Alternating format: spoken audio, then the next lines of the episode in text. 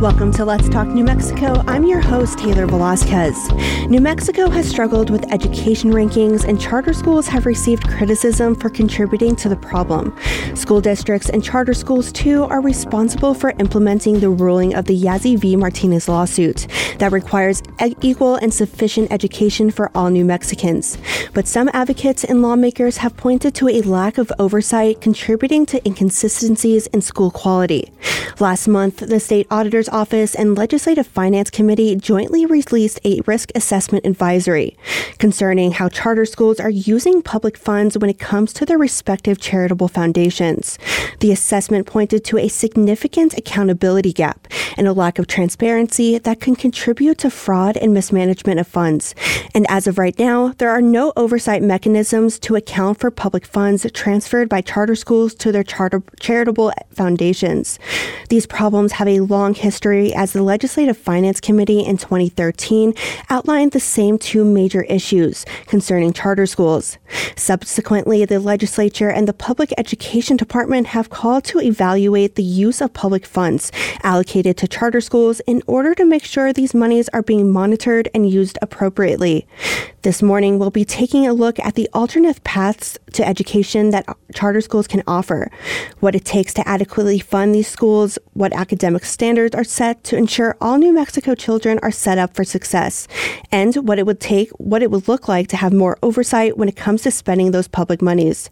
And we want to hear from you too. Are you a parent of a charter school student or are you an educator at one? What has that experience been like? Are schools set up to the standards we expect? You can email us at letstalk at kunm.org or call in live during the show. And my first guest this morning is Matt Pahl, Executive Director of Public School Public Charter Schools of New Mexico. Good morning, Matt. Good morning, Taylor. Thanks for having me. And just to start off with, I want to know what you all do at Public Charter Schools of New Mexico. Yeah, we're the statewide advocacy organization. We're a membership organization. So charter schools across the state will be members in our org. We provide training, um, other methods of support like uh, opportunities and forums to get the schools together um, to collaborate, uh, as well as um, advocating for them in, in public forums as well as up at the legislature. And we talk a whole lot about the public charter public school system, but not a lot of folks are quite sure about what charter schools are, what they have to offer. Can you explain how they work and their impact on the community? Yeah, um, so public or charter schools are public schools um, here in New Mexico, and that's something that's different. Something that you'll you can read stories in the New York Times or other national media um, articulate charter schools that are a little different than the way we do them here in New Mexico. So every time a charter school is created, we create a governmental entity. It is purely public. We have the same oversight on our finances as school districts do, um, and we we have to adhere to 98% of the laws that uh, that traditional public schools do. Where we have a difference is two places. One, we have some autonomy to create uh, curriculum and programming for students that look a little different from a traditional public school. And what guides us in that is the mission of the school. Each school has a mission, and that's kind of telling the public and our students like what we're trying to accomplish here, what programming they can expect. Um, and secondly, our charter schools have their own governing body, so they can make decisions at the school level, um, and that can be that can be really empowering for our schools to be very student centered in the choices that we make as far as how we handle uh, new laws that come down or, or things of that that nature. About 29,000 kids in New Mexico actually are attending charter schools. I read that charter schools are facing severe funding cuts and that new laws are restricting their abilities to serve students. What's going on there?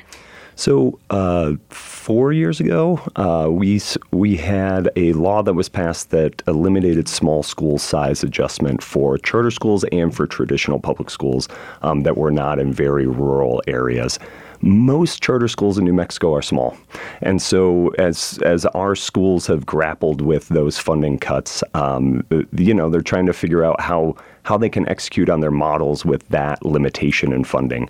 The overall funding has gone up. We've we've gotten significant investments from the state to increase teacher salaries um, and to uh, to help remedy some of the elements of the Yazzie Martinez lawsuit, as you mentioned in your intro. And I'm going to bring this up because every time we talk about education, it's something that always has to come up. But New Mexico has historically struggled with our poor education rankings. What are the biggest challenges that charter schools are facing, and what strengths do they have, and can they help us move from our last place? Yeah, Taylor, I would say that, you know, we consider we're part of the fabric of the public education system. So all the challenges that we're facing are very similar to ones that district schools are facing as well. Um, the where charter schools play a role in in helping helping our students achieve success is is by providing an option and a fit that might just work out better for every student. You know, we have a vision that every kid has access to a public school that meets their needs. Um, and that isn't necessarily the one that they're assigned to in their enrollment zone. Um, and we see that the amount of kind of choosing of public schools for parents and families spreads way beyond charter schools. There's a lot of picking between district schools as well. Parents will drive their students across town to go to a different traditional public school as well. And so if those kids have a better fit, more investment in their campus and they're they're being served by an academic model that meets their needs, we think that means they can have better success. And we've seen that in a number of our charter schools where students that are historically underserved are are they're really being put on a different trajectory because of what they're achieving and how they're how they're interacting with their education system. And it seems like you're doing a lot of advocating for student success. It's all about student success, but we're in full swing of the legislature right now, and you were actually there this past Monday. What response did you receive for your policy platform? Are you hopeful about making progress? What was that kind of vibe? Yeah, I think we have really wonderful partners uh, at the New Mexico State Legislature, and we have some some things that we are working towards that would help put us on a level playing field with all public schools across the state. Um, as far as far as funding, we're also we also weigh in on some of these issues like the extended school year and, and graduation requirements, and uh, we we're a, we're we're an important stakeholder. We've served nine percent of the kids in the state, so it's it's something that we know our voices are heard, and you know they have a lot of uh, a lot of uh, uh, different perspectives being offered, and so the legislature makes decisions based off a lot of feedback, including ours. That sounds great. And how does a charter school get its charter to begin with, and what steps are necessary to keep that charter? Yeah, so the process is is a year and a half before from from the time of the ideation of a charter school happens to when it opens. So in in, in fact, it was just a couple of weeks ago. Uh, charter folks who are interested in starting a charter school um, submit a notice of intent in January, and then an application in June. And the the unique thing about our charter school movement is it really it it serves as an educator empowerment mechanism. There are folks from communities all across New Mexico who said, "I've been almost all of our charter school founders are teachers or somebody who's been who's who's lived in the education system for some time." Um, they look at that system and say, you know what, our community needs this. They need something different. And so they submit that notice of intent in January. They submit an application, which is hundreds of pages, um, to their authorizer, which is either uh, the Public Education Commission or their local school district. Um, and then there's a whole summer of review of that application. They do a public input hearing in the location that the school is proposed to hear from the community there. And then that authorizer makes a choice and a decision on whether to open that school in September. The school then has that that school year to prep themselves to get ready to open that school the following August. Sounds like a lot of work, but you know, we have people who are doing it and I like your points about the charter school movement and doing that, but I think when people read about charter schools or they hear about charter schools, they think about those criti- critiques about they're not operating as the same scrutiny as charter or public schools. What accountability is built into that system? Yeah, it's interesting. There's a the, we're aware of this narrative, yet our schools have a contract with their authorizer. It's five years long, and they are evaluated on three element kind of performance metrics: academic, organizational, meaning that they're they, they kind of manage the school well, and then financial. Um, our schools are the only schools that close because of poor ba- academic performance. They're the only schools that close because of of issues with management, um, and those issues aren't relegated just to charters. They exist everywhere, um, you know, outside of public schooling as well.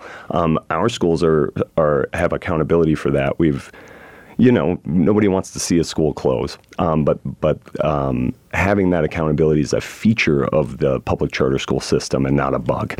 Um, so if it's not working, that charter can be suspended and, and revoked, and, and it has many times in the past. And we want to hear from you. Are you a graduate of a charter school? Did you feel you were adequately prepared for higher education or a career? You can let us know at 505 277 5866, or you can give us an email at let's talk at kunm.org, or you can even tweet to us at the hashtag let's talk NM. And Matt, I know earlier you talked about the, all the choices that go into picking a school for your child, and Public Charter Schools of New Mexico has been an advocate for school choice on your platforms. What exactly is school choice? So, school choice as a broader term kind of means a lot of different things. When we think about school choice, we think about public school choice. So, magnet schools at districts, uh, different traditional uh, public schools within districts, and charter schools. There are many options. All of those schools are free to parents um, and open to every student that applies. And so, when we think about school choice, we think about it in the public space. Um, you know, school choice is a broader term. Sometimes incorporates um, private elements like um, like like private schools, parochial schools, things of that nature. We're good with we. You know, that's great. We know a lot of families choose that. We're really focused on that public sector um, uh, choice. And there's been a lot of contention around this debate of school choice. What would you say to critics who say school choice would lead to greater inequity as students move to better schools and leave less affluent students behind? I think in New Mexico, our narrative really looks different than that. Um, our our historically underserved student populations are choosing charter schools at very high numbers, and they're receiving an education that is that's meeting their needs. Um, the fact that it is you know their choice means they can also opt out and so if it's not meeting their needs they can choose another school um, and in areas like albuquerque that are really rich in public school choice it, I think there are a lot of options for those students uh, to to find a school that meets their needs. And you know, we mentioned it before, and I think it's really hard and impossible to mention in educate in a conversation of education without mentioning Yazzie v. Martinez. But that lawsuit focuses on at-risk students. Where can the state and education experts look for ways to bolster charter school funding in order to meet kids where they are in terms of how they learn and their own individual strengths? That is the multi billion dollar question, I think, and one that I think the entire public education community is really working towards towards answering. I think there's some really good initiatives right now. I think teacher salary increases are part of this, just attracting caring adults that are qualified and ready to to make a difference in our kids' lives. I don't know that we have we have a singular answer to that, but I know that we're marching down a path of spending funds that focus on those students, um, and there are a number of schools um, that are really showing success with those student groups. And so I think really like a next step for us will be, you know, after these large investments, asking the question, well, where is this working, and how can we take those those learnings and make them more common practice across the state? And I think a lot of many of those great practices will be found in charter schools. This is Let's Talk New Mexico on 89.9 KUNM. I'm Taylor Velasquez. We're talking about funding charter schools, and we'll be back in a moment. The University of New Mexico College of Nursing is a proud sponsor of KUNM, addressing New Mexico's nursing shortage. More info on how to become a bachelor prepared nurse at nursing.unm.edu. It's time to elect four people to the KUNM Radio Board, and you're invited to nominate yourself. We welcome people from all walks of life, and a broad array of points of view are encouraged. Nominations must be in by 5 p.m. February 15th, emailed to kunmelect at unm.edu, or mailed to University Secretary, Scholes Hall, UNM 87131. Nominations may not be hand delivered. For complete info on the KUNM Radio Board elections, call 505 277 4664 or visit kunm.org in the About tab. Please join us in thanking our business and nonprofit underwriters for their continued financial support. Because of their support, our mission will continue as your trusted source of award winning local news and music. KUNM, powered by you. Welcome back to Let's Talk New Mexico. I'm Taylor Velasquez. We're taking your calls about charter schools and the various issues of funding, oversight, and school choice. Have you thought about the charter school option? You can give us a call at 505 277 5866 or email us at letstalk at kunm.org. But now I would like to introduce my next guest, Stephanie Becker, Executive Director and Principal of Amy Biehl High School here in Albuquerque. Welcome to the show, Stephanie. Thank you so much. We've talked a little bit about charter school academic expectations. Your school's principles are courage, scholarship, and community. Can you explain more about what you and your staff does and how preparing your students in a different way leads to long-term success? Well, 24 years ago, the founders of our school um, sought to create an alternative education opportunity for students who might not be um, getting served in a larger uh, context.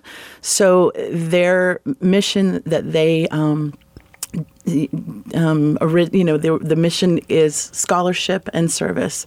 So the vision is to follow the example of Amy Biehl, who was a Fulbright um, scholar who was tragically murdered in South Africa, focusing her work on social justice. She was a graduate from Stanford and uh, Santa Fe high school. And so keeping Amy Biehl in our sort of sites, we began they began a school so that students that um, might have aspirations to go to college would be better served. So we we want them to really focus on getting into college and serving the community. It's a dual mission. And I want to get a little bit more in depth in the college conversation. We all know New Mexico has struggled with education from K 12 to higher education. For example, UNM saw its first increase of 1.6% in enrollment since 2012 last year. What standards do you have to ensure student success and even instill confidence that earning a college degree is possible? Um, the, we, we really like to see that students can find the, the right fit for them. If a two year degree works or a four year degree works, that's terrific. Um, Post secondary plans are vital. We don't want to have them graduate and not have a plan. Um, the, the founders and we believe that. Um, that if a student really wants to get to college, we're going to find a way to get them into college. And so the standards are to follow whatever um, need you know their needs are. If they we, we our school requires two dual credit um, classes to be passed by um, better than a C or better and um, and then we feel like that puts them on the pathway. Many of our students will take dual credit early on if that's uh, what what they really want to do. So we have a terrific relationship with CNM and um, and a really great director of college engagement and a curriculum that allows them to have that access with a lot of support. seems like Amy Biehl is opening a lot of doors when it ter- comes to academics, but with all you're doing, what do you think is missing from traditional public schools?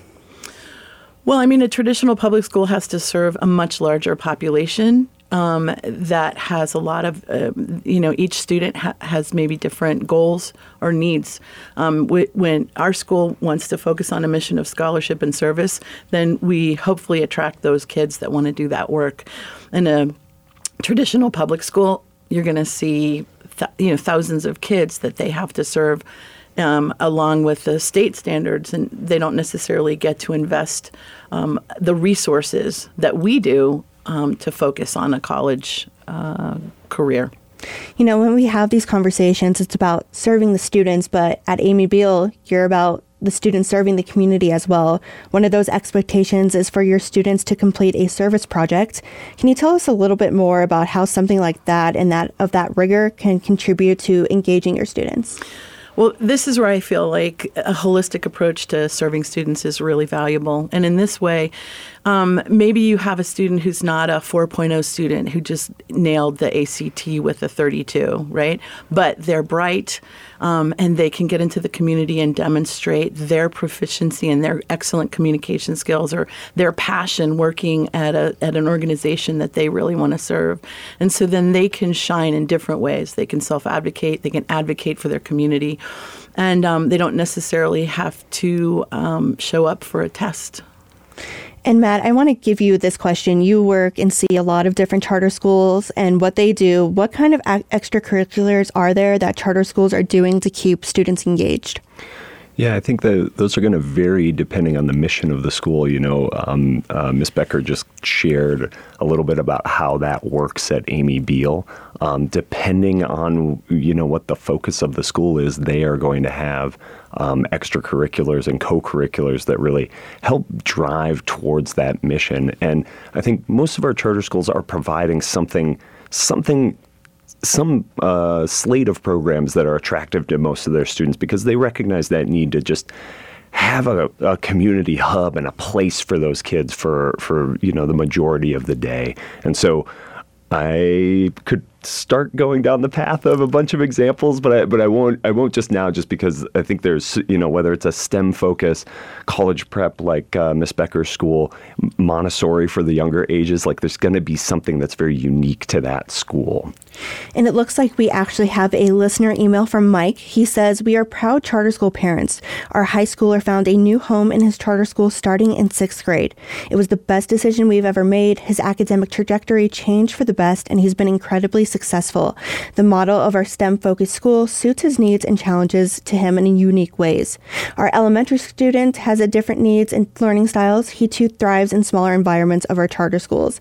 Stephanie, you mentioned that your school does teach smaller class sizes. How does that impact students? I mean, we see some students struggle in one area. How can we reach every single one? Well, a small school size uh, really just means that we can focus on our students with much more attention. And uh, if, if your class size is between 15 and 18, teachers can have stronger relationships with students. Uh, it's no secret that when students feel like they have a connection with their teacher, they're going to want to sh- show up more and, and they will engage more often. Um, so a small school size means that nobody falls through the cracks.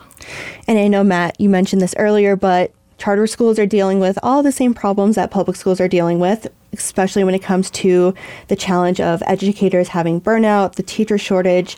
But I read Amy Biehl provides competitive salaries. How can better pay and morale and compet- and be a component of solving the educational challenges?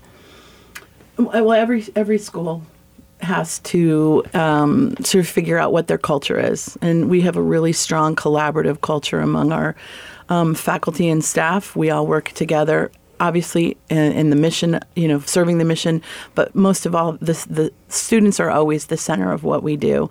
Um, so, you know, we we just we work together with um, I would say commitment and um, enthusiasm and a genuine love of learning and teaching. Matt, you're nodding your head over here. What do you think about what Stephanie just said? Oh, I, I you know second everything she said and I just add that you know students are choosing schools but but teachers are too mm-hmm. and when they find a school with that mission that really speaks to them it just it does something for your career. I mean, we have art schools where I think some of the staff there, I mean, they've been dreaming of that position for, for their whole career and being able to work in a school that focuses on that. And I just think it does something for the teachers too. And I think when, when they're able to select a school that's really speaking to their needs, whether it's a traditional public school or a charter school, I think it means something. I think it does something for them um, in terms of uh, staying in the profession, which is which is exactly what we need. Stephanie, we spoke earlier about what it takes to become a charter school, keep that charter school, but in your own experience, what has the oversight been like for you? I can only yeah, speak from my experience, and it has been really positive. The charter school division, um, part of NMPED, uh, works with us. Um, they provide us. there's a framework that we have to follow. They come once a year um, between the chartering and the re, the charter renewals, and so they, you know, sort of oversee our annual goals, see if we're meeting our mission, make sure our board, our governance board is doing what they promise, and and they look at the finances and make sure that we're all in, in compliance. And it's been incredibly supportive. Um, if there are some areas where we would need some support or we need to sort of look at and reevaluate what we're doing, we look at that. Academic performance is always important, and so showing up um, and you know really trying to be accountable for all the things that we promise we're going to do, that we um, that we do what we say we're going to do. It looks like we have a caller from Joe. Good morning, Joe. Good morning. And thanks for calling in. I see that you have two daughters who one who graduated on in scholarship and you just want to talk about your experience with that. Uh, yeah, uh, my name's Joe, and uh, I'm the vice president of the Parent Association at New Mexico School for the Arts here in Santa Fe uh, in the old Sanbusco building. We've moved uh, campuses uh, in the last three years here. And uh, we just got uh, funding for uh, dormitories, which is amazing. Um, it's right at the end of the rail runner, right by the, across the street from John Cocteau Theater, Beastly Books, in the rail yard, basically. So we're excited, and I, I just wanted to call in and a little bit about my testimonial about my experience with charter schools is uh, we moved our family uh, from a smaller community down south, Silver City, actually. Um, when I heard about New Mexico School for the Arts, because I had one that was a saxophonist and one that is into theater. Uh, it didn't exist when I graduated in the late 90s, um, so I couldn't get mad at my mom and dad for not sending me. But I was like, wow. So we uh, came and checked it out, and um, my da- oldest daughter got in, and uh, my wife's a teacher. I'm retired in military, so we said, let's just move to Santa Fe. So we uh, were lucky enough to move up here. My daughter went through the program. Uh, the faculty and staff there helped get her ready for college, uh, essays, and all that. And she's actually on a Liberty Scholarship at Drexel University and was the state poet laureate. So we didn't even know she was a she was a poet, and we didn't know it. And then really bring her out of it. Uh, her sister's doing well. So I just like there. I've heard a lot of rumors about NMSA that it's a private school or something like that, and it's in Santa Fe, so it's pricey, and that's you know that there's an arts fee. An arts fee, uh, we encourage everyone to pay it, but it's manageable. Uh, if you can't, you can't, so you don't. It sounds Uh, like you, like dorms. Stephanie, is really there. You're really reaching the kids where you can, and I know we just had spoke with Stephanie about oversight, but in your opinion, what has oversight looked like to you? What's your experience with that? Uh, from the state level, Yes. Um, I just hear more about the funding things. I, I'm like not faculty or admin. I'm just, uh, you know, do fundraising and make sure uh, the kids have uh, food at, at their dances and the logistics side of it. So I, I really can't comment on that. Oh, well, thank you so much, Joe, for calling in. It's great testimony that we hear that our kids are getting the education they need and they're being successful later on in life. And Stephanie, I kind of want to go back to you. Oh, and you have a, something to say. Well, I was gonna. I, I realized you had uh, earlier referenced the the foundation, some of the the issues between funding with the foundation and funding the the school itself. And I know that our um, our foundation helps meet the needs of students that the, the state doesn't provide the money for. So we fund our students um, in ways we uh, help them with application fees. We help um, make sure that they have the, the, the capacity to apply for colleges that not only within the state but out of state. So we've had students um, get full rides after lots and lots of support to places like Stanford. GW, uh, George Washington, American University. And so we're really proud of our students. It's not, I mean, they work incredibly hard, but we find the means to support them in that. And then our service mission is completely, is really funded all the way through that, the foundation. So the money helps, um, those resources help our students meet that mission and get their goals met. And as principal, you really have the boots on the ground motto, but do you think it's fair that some officials are pointing to charter schools for contributing to things like low test scores and other measures of success? I, I mean, I think mathematically that's a really difficult thing, concept to, to buy into. Um, I, you know, it, it, it doesn't really work out that well in that. And you're able to teach the smaller class sizes, like we had a little bit more of that discussion earlier, but what does funding look like when you have those small class sizes? Are you guys still struggling? Are you making progress when it comes to the Yazzie Martinez lawsuit? What does that look like? Well, you know, the one thing I learned over the many many years of education is that when you serve one population if you if you try really hard thinking about students with special needs when you teach students with special needs with all that rigor all students are going to benefit. And so by by uh, focusing on our students that have been less served, everybody will actually benefit in the long run. And indeed. Um, you know, we're, it's it's the learning curve and it's a hard transition trying to serve everybody and making sure that we're accountable and making sure that those kids um, have gotten what they deserve. You know, like what what the the intent of the lawsuit was um, trying to make sure we meet their needs is um, it's, still a challenge given given what the funding looks like. Matt, we just heard from Stephanie about the challenges that they're still facing, especially when it does come to Yazzie Martinez. But from your experiences, from your experience, do these experiences worsen for students, teachers, and staff when they're located in rural communities? I think it presents additional challenges. Um, you know, when we talk about the the plaintiffs in the Yazzie Martinez lawsuit, you know, so much of this comes down to the core issues associated with poverty. And so, you know, when we talk about the multifaceted like effort to try and try and help our students succeed, I mean, when I look at the paper and I hear about a I don't know, a new company hiring a thousand people. That actually does something too, um, just by providing good jobs in our community. Um, to your question about the rural areas, I think some of these issues get compounded, um, you know, because of transportation issues and things of that nature. And of course, a number of our rural areas um, uh, ha- have tribal communities there where there are additional um, issues, such as um, issues regarding language um, and and ensuring that kids have a have a solid foundation in their language of their culture, but also the academic language of, of English. That brings in additional challenges that I think make that difficult. So I think the, the challenges are similar, but are compounded in rural areas for, for all schools. Now, I would like to bring in my next guest this hour, who is our new state auditor, Joseph Maestas. Good morning, auditor. Thanks for joining us this morning. Good morning, and thank you for having me. Can you hear me? I can hear you just fine. And, you know, we just had that whole big conversation with Stephanie about funding and the Yazzie Martinez lawsuit, but do you expect do you think the court order is providing enough adequate schooling when it comes to funding?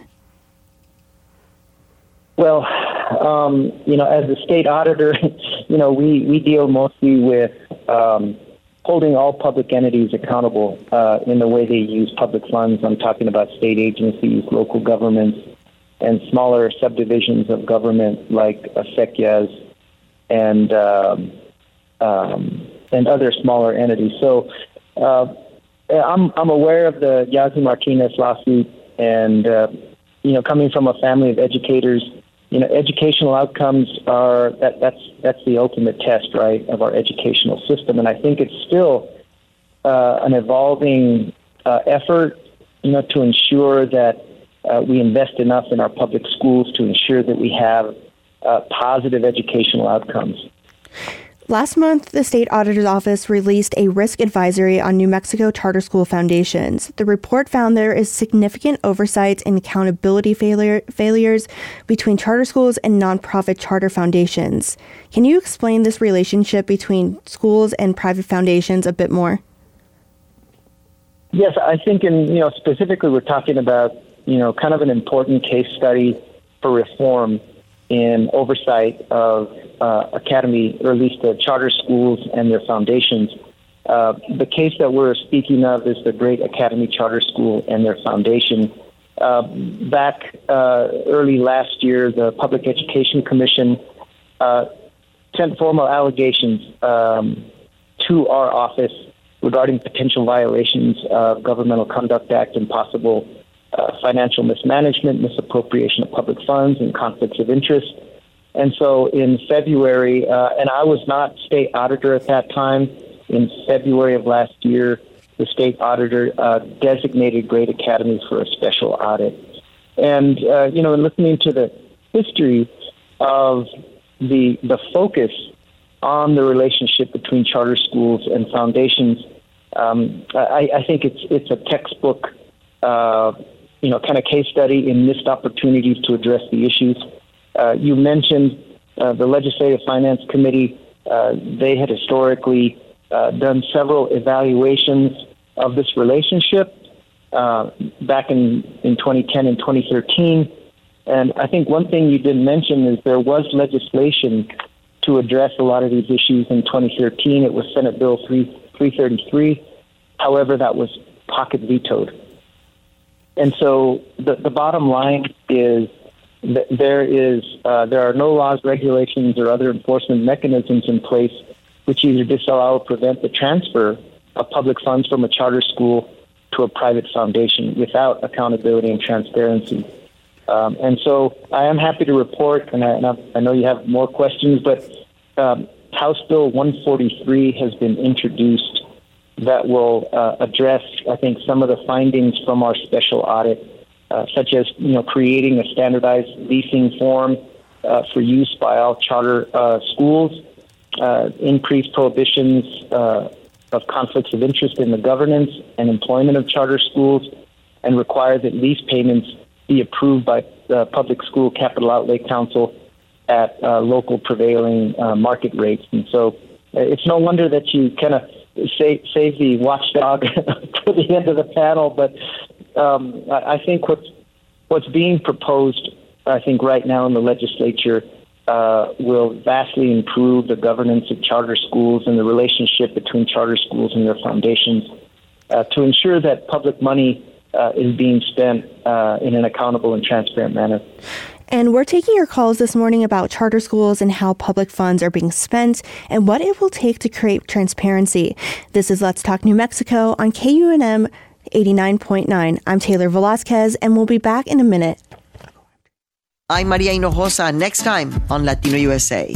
A close look at the animated Latina icon Dora the Explorer. We dive into what propelled her rise to preschool programming dominance. This idea of not building barriers gave extra meaning and heart and urgency to the mission of the show. That's next time on Latino USA. That's Latino USA, Monday mornings at 8 a.m. on KUNM. If you've been thinking about donating that old car or truck to KUNM, this is the time to make that call and actually do it. Together, our listeners who donated vehicles paid almost 10% of KUNM's bills. That means so much to us, and it means something to you too, because that's less fundraising we need to do on air. So please don't put it off any longer. Call 888 KUNM CAR today. We take care of everything from towing to tax receipt. Call 888 KUNM CAR. That's 888 586 6227. Welcome back to Let's Talk New Mexico on KUNM. We're looking at laws surrounding the charter school system to ensure every New Mexican student is receiving an equitable education. There's still time to call in this morning at 505 277 5866. And we just heard from our new state auditor, Joseph Maestas, about the charter school risk assessment that was just put out last year. But we also have Stephanie Becker with Amy Biehl, pr- principal and executive director. What do you think about that assessment and what audit- the auditor just said? I think it's vital that everyone is uh, well governed and um, audited, and I really appreciate the the oversight, I, I think it's um, unfortunate that one bad example gets uh, a lot of the media attention when there are literally hundreds of examples where um, the the oversight is is really tight, and um, you know they th- that that bad example will cloud the effective and successful financial management of a great majority of uh, the other charter schools and foundations that have you know remarkable relationships that serve the kids. Um, and Matt, do you look like you have something on your mind too? Yeah, I, I just say that the one thing that I think is missed in this is that that uh, charter school foundations, as it relates to facilities, is actually something that uh, the legislature imposed on us in the first place. Um, we are unable to make real estate transactions as a governmental entity, and so the legislature created the need for foundations, and I think some of the um, some of the issues that are noted in House Bill 143 um, re- really won't help with this issue, um, and that has to do with the leases leasing parts.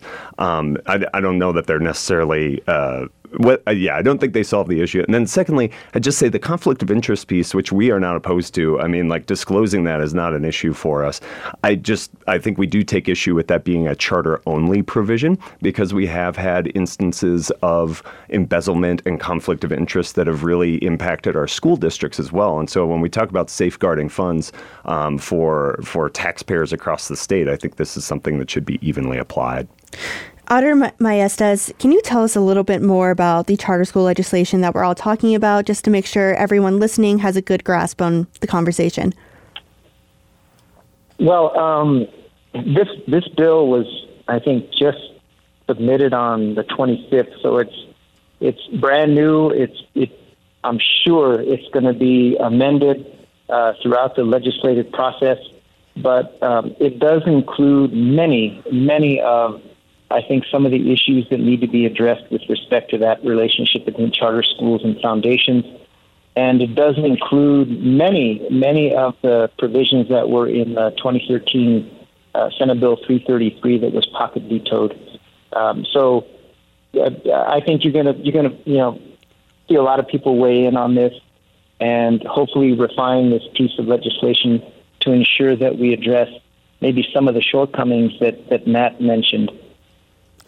And Matt, can we get a little bit further into the details on what Auditor Maestas was just speaking about? Sure. Um, House Bill 143 is it's doing a lot of things, and it impacts uh, traditional public schools as well in, t- in terms of, of, oversight of governance. Um, so it's allowing the state to um, suspend an in- individual school board member. Um, it's providing for you know videotaped or I guess streamed uh, and recorded uh, governance meetings for both uh, traditional public schools and for charter schools. What the charter specific provisions are to have a standardized lease um, for charter schools to engage with uh, when they rent buildings. Most of our schools rent their buildings. Only when a school is well established do they get into a space where they can purchase a building, um, which I think we think is appropriate. Um, the issue with that is we start we start moving into the speed of government working with the speed of real estate. And they, they operate in two really different places. And so we think it's more appropriate to do help us be good stewards of our public funds. Um, and help us with training and things of that nature, and maybe some template language, but not necessarily a formal, you know, standardized lease because we just we we don't know how to anticipate um, what private landlords and, and nonprofits will want in those leases, and if we can't change them, we might miss out on a building, and that's our chief critical issue in our space is just finding a space to serve kids. Auditor Maestas, I want to go back to our points about the risk assessment pointing out significant gaps of accountability. And because of that, there's that lack of transparency about where those public monies are going. Are there any clear examples that certain charter schools have engaged in questionable activity? Well, I'm not aware of, of other, you know, charter schools, um, you know, having similar issues. But I, I do want to remind your callers that uh, my office manages uh, a confidential uh, fraud, waste, and abuse uh, hotline it uh, it's one eight six six O as in Orlando, S as in Sam, A as in Apple. Fraud. Um, people can either call in, they can uh, submit specific allegations um, of fraud, waste, and abuse through the web. They can call our direct line, uh, and we we uh, work very hard to protect the confidentiality of these tipsters. Uh, and so it's very important. Um, we get uh, I'd say maybe 300 cases a year um, from uh, from confidential anonymous tipsters about fraud, waste, and abuse, and about half those cases are, are actionable. And so, this is a vital part of the function of our office uh, to help stamp out uh, fraud, waste, and abuse. So, I, I encourage uh, all your listeners, um, if they have any um, any credible allegations of fraud, waste, and abuse to inform my office. And at that point, uh, we do vet those um, those allegations and determine uh, whether a standalone special audit is needed, or if there's already an independent public accountant engaged for that public entity that's a subject of allegations, we can have that engaged public accounting firm uh, look closer into this area that, that is the subject of these anonymous allegations. And what you were just talking about, was this just for schools only, or what was that kind of trajectory that you're seeing? Well, I, I think that, you know, HB um, 143 is going to go a long way, I think, to address a lot of these gaps uh, that we're seeing uh, in terms of the relationship between charter schools and foundations. And and I do agree uh, with Matt that there there should be um, uh, more equity here in the application of some of these requirements uh, that you know they, they shouldn't just be applicable to charter schools but also to your you know regular uh, public schools. It sounds like you have a lot of calls coming through the fraud hotline or something that your office is engaged with, but what does that look like for when it comes to schools? How do you follow through with that? Well, uh, again, we we act on every every single uh, tip or allegations of fraud, waste, and abuse. Uh, we have a special division within the Office of the State Auditor. It's the Special Investigations Division. Um, and even if we have an independent public accountant uh, in the middle of the conduct of an annual financial audit of a public entity, if they discover any potential fraud, waste, and abuse, they're mandated by statute to inform my office.